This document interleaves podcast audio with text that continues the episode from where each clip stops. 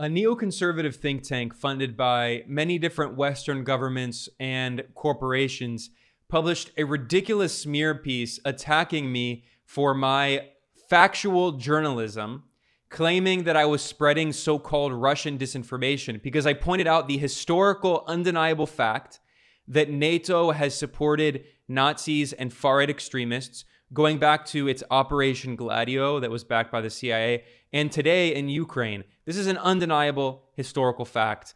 And the the group that did this is called the Institute for Strategic Dialogue, which is based it has offices in Washington D.C., Paris, London, and Berlin.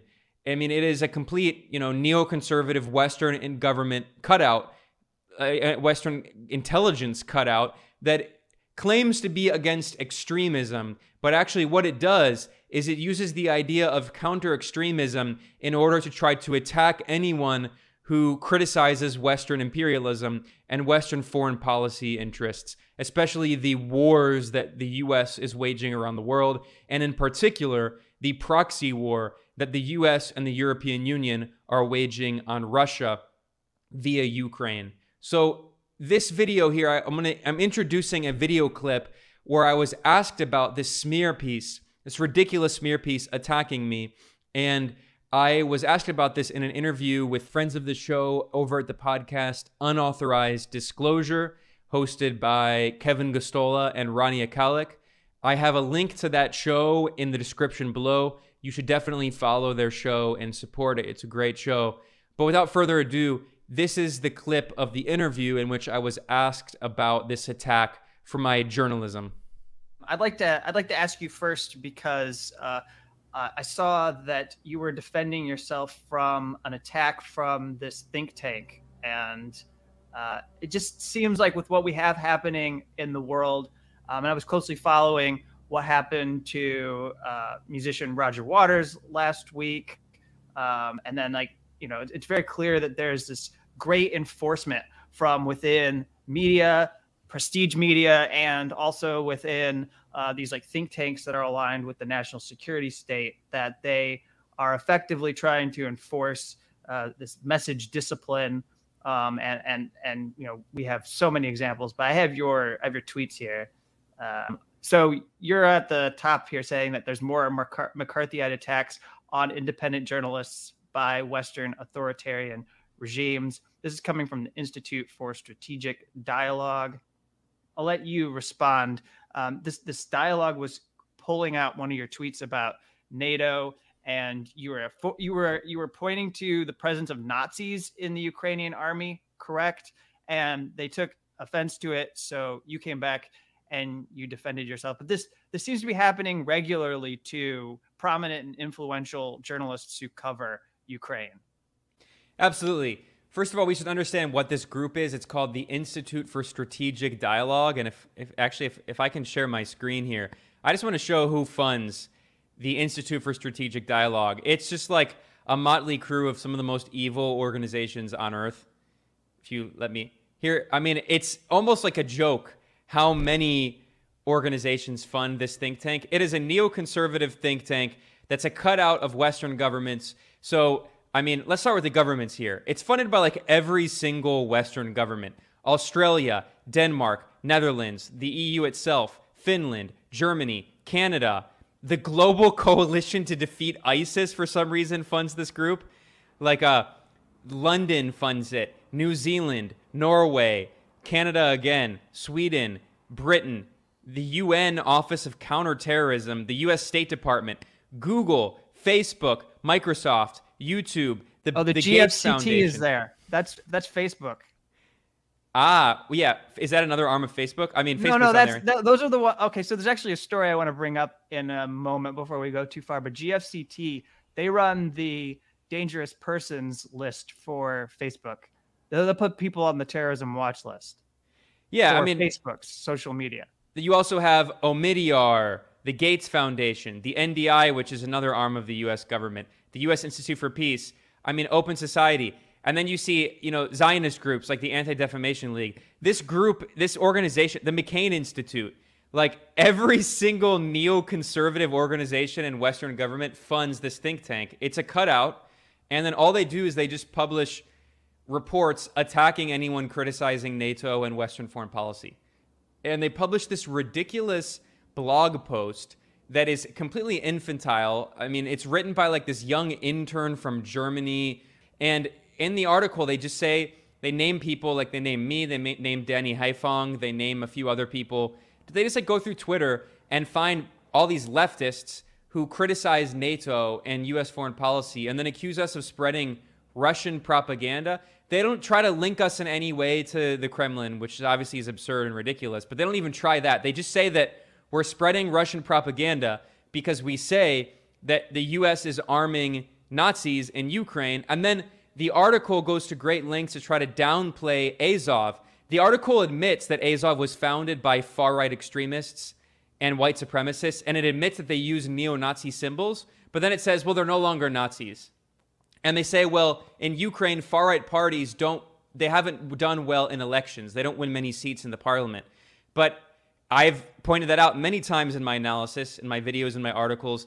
They don't, the far right doesn't have significant influence in the parliament in Ukraine. They have significant influence in the security services, in the National Guard, in the police, in the military. It's similar to the US, although the Republican Party is basically a fascist party. But how many police departments are full of far right extremists in the US? I mean, it's similar.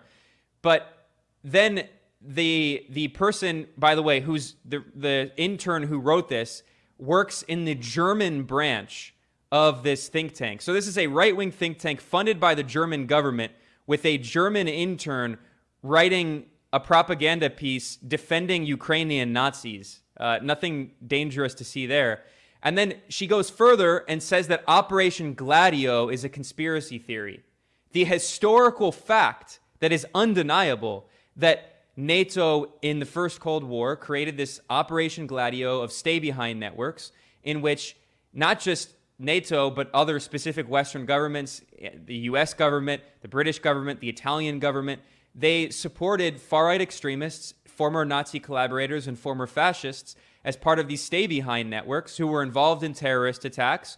And, and by the way, some of the top officials in NATO were former Nazi German military officers. So this, this article at this neoconservative Western government funded think tank says that all that's a conspiracy theory. And if you say those historical facts, it's propaganda. And the irony is in that same article, this inter- German intern posts a, a screenshot of a tweet that I quoted in my article about NATO sending weapons and training Nazis in Ukraine.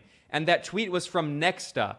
Nexta is a Polish, Western government funded anti Russian propaganda outlet that was deeply involved in the Belarus coup attempt. Nexta is like the, the, the exact opposite of RT. You couldn't have anything more opposite from RT. And Nexta is the source that I quoted in my article. Nexta is the, is the source that reported, bragging, that NATO sent weapons, sent anti tank weapons, missiles to Azov and was training Azov fighters and how to use them and posted photos of it. So that is basically undeniable proof from the most anti Russian source possible admitting that NATO is arming Nazis in Ukraine, but you're not allowed to quote them because if you say that fact, you're spreading Russian propaganda. So we actually talked about this a little bit when we had you on the freedom side, Ben. But I think that speaks to something that I had asked you about, which I'd like you to be able to speak to again on this show, which is the issue of dis the, the idea of disinformation being the new scare word, right? It's not really new. It's been being used, I think, since like Trump got elected in 2016. But people react to it like it's the new terrorism, right? It used to be that we were all constantly being attacked. I think we can all relate to this being attacked for being terrorist sympathizers, uh, being like stooges for terrorism, right? Um, terrorists, whatever. And now it's all, we're all disinformation agents. We're all stooges for Russian or Chinese or Nicaraguan or Venezuelan, you know, or Iranian disinformation. And it does, even though like and I had like I had mentioned before, like with terrorism, it made more sense that you could get a reaction out of people because you had something to point to. You could just point to 9 11 and it would bring up these fears or any other like attack that took place by Al Qaeda anywhere. And it would it would put people in the mode of fear where then like their critical thinking goes out the window window and they'll believe anything you say associating someone with terrorism. With disinformation though, it's it's this like abstract concept that is obviously so manipulated and really doesn't mean anything other than inconvenient like facts that America doesn't like but it does seem to have successfully worked in eliciting a similar kind of like um, a similar kind of dampening of people's critical thinking. All you have to say is disinformation. This is Ben is Ben is pushing disinformation, and a lot of people will just stop listening to what you're saying. So I'm curious if you can talk a little bit about your views on the use of the term disinformation, whether or not you think it's successful and why. Well, I think it's successful, but for different reasons. I don't think it's necessarily successful in convincing a broader public not to listen to people like us. Fortunately, I mean, uh, all of us, you know, we're journalists and we have a pretty big platform, and that platform continues to grow despite algorithmic suppression, despite all of that. So I think for a lot of the public, especially people who are skeptical of power and are looking for this kind of information, that, that's that's not going to influence them at all but what but it is successful in another way because what this what this is is a cottage industry. It's successful in that it enriches certain people because they've created this entire industry built around combating disinformation. But more than that, it's also successful because it basically is this new tactic of silencing people who are dissidents who criticize, you know, mainstream corporate media narratives and it's a justification for for removing them from from social media and censoring them and blocking their PayPal accounts, right? So it's a tool that's used by the ruling class, if you will, by these Western governments to justify political actions that they want to carry out, but they can't find a way to carry out those political actions and justify them without seeming anti democratic, right? So the point is that all these Western governments talk about freedom of speech and civil liberties, but they want to censor us. They really want to censor us. They want to censor all independent and critical media, and they need to find some kind of rationale and ex- kind of excuse to do that. And disinformation is what they found. It's been a pretty convenient example. And especially with the election of Donald Trump, the ruling class in the US was refusing in any way and has refused to engage in, in introspection, in self criticism, the ruling class in the US refuses to give even crumbs to working people. People in the US continue to get poorer. Living standards are dec- declining, especially now with inflation out of control. We see more and more homeless people. We see uh, more and more precarious labor. So even though technically unemployment rates are not super high, a lot of that employment is precarious work. People like you know, delivering food for f- apps or like driving Uber, like these horrible jobs. A lot of like the job, so called recovery of jobs after the 2008 crisis were in those kinds of precarious jobs. And, you know, increasingly people in the US and also other parts of Western Europe can see their lives getting worse. And the ruling class refuses in any way to provide, you know, better social programs, no health care in the US. Uh, education is becoming more and more unaffordable more more expensive with over two trillion dollars of student loans. So they need to find a way to direct popular energy against some kind of scapegoat. The far right has immigrants, right? The Republicans blame immigrants, and the Democrats blame disinformation and, by yeah. extension, Russia and China, right? They blame the boogeymen of Russia and China, and they say that the, the reason Hillary Clinton lost is not because she was a warmonger and a neoliberal who ran a horrible center right campaign who basically on most political issues was pretty similar to Trump. No, it's not because of that. It's because of Russian disinformation. It's because the Kremlin posted some buff Bernie memes, right? And people loved Bernie not because he was proposing popular social democratic policies like healthcare and education. No, it was because people were confused by Russian disinformation. So if we just blame it on disinformation, we don't have to acknowledge any of the very real economic and social problems that are domestic, that are created inside the US. Instead, externalize everything. It's an extension of that same age old tactic of just scapegoating your enemies.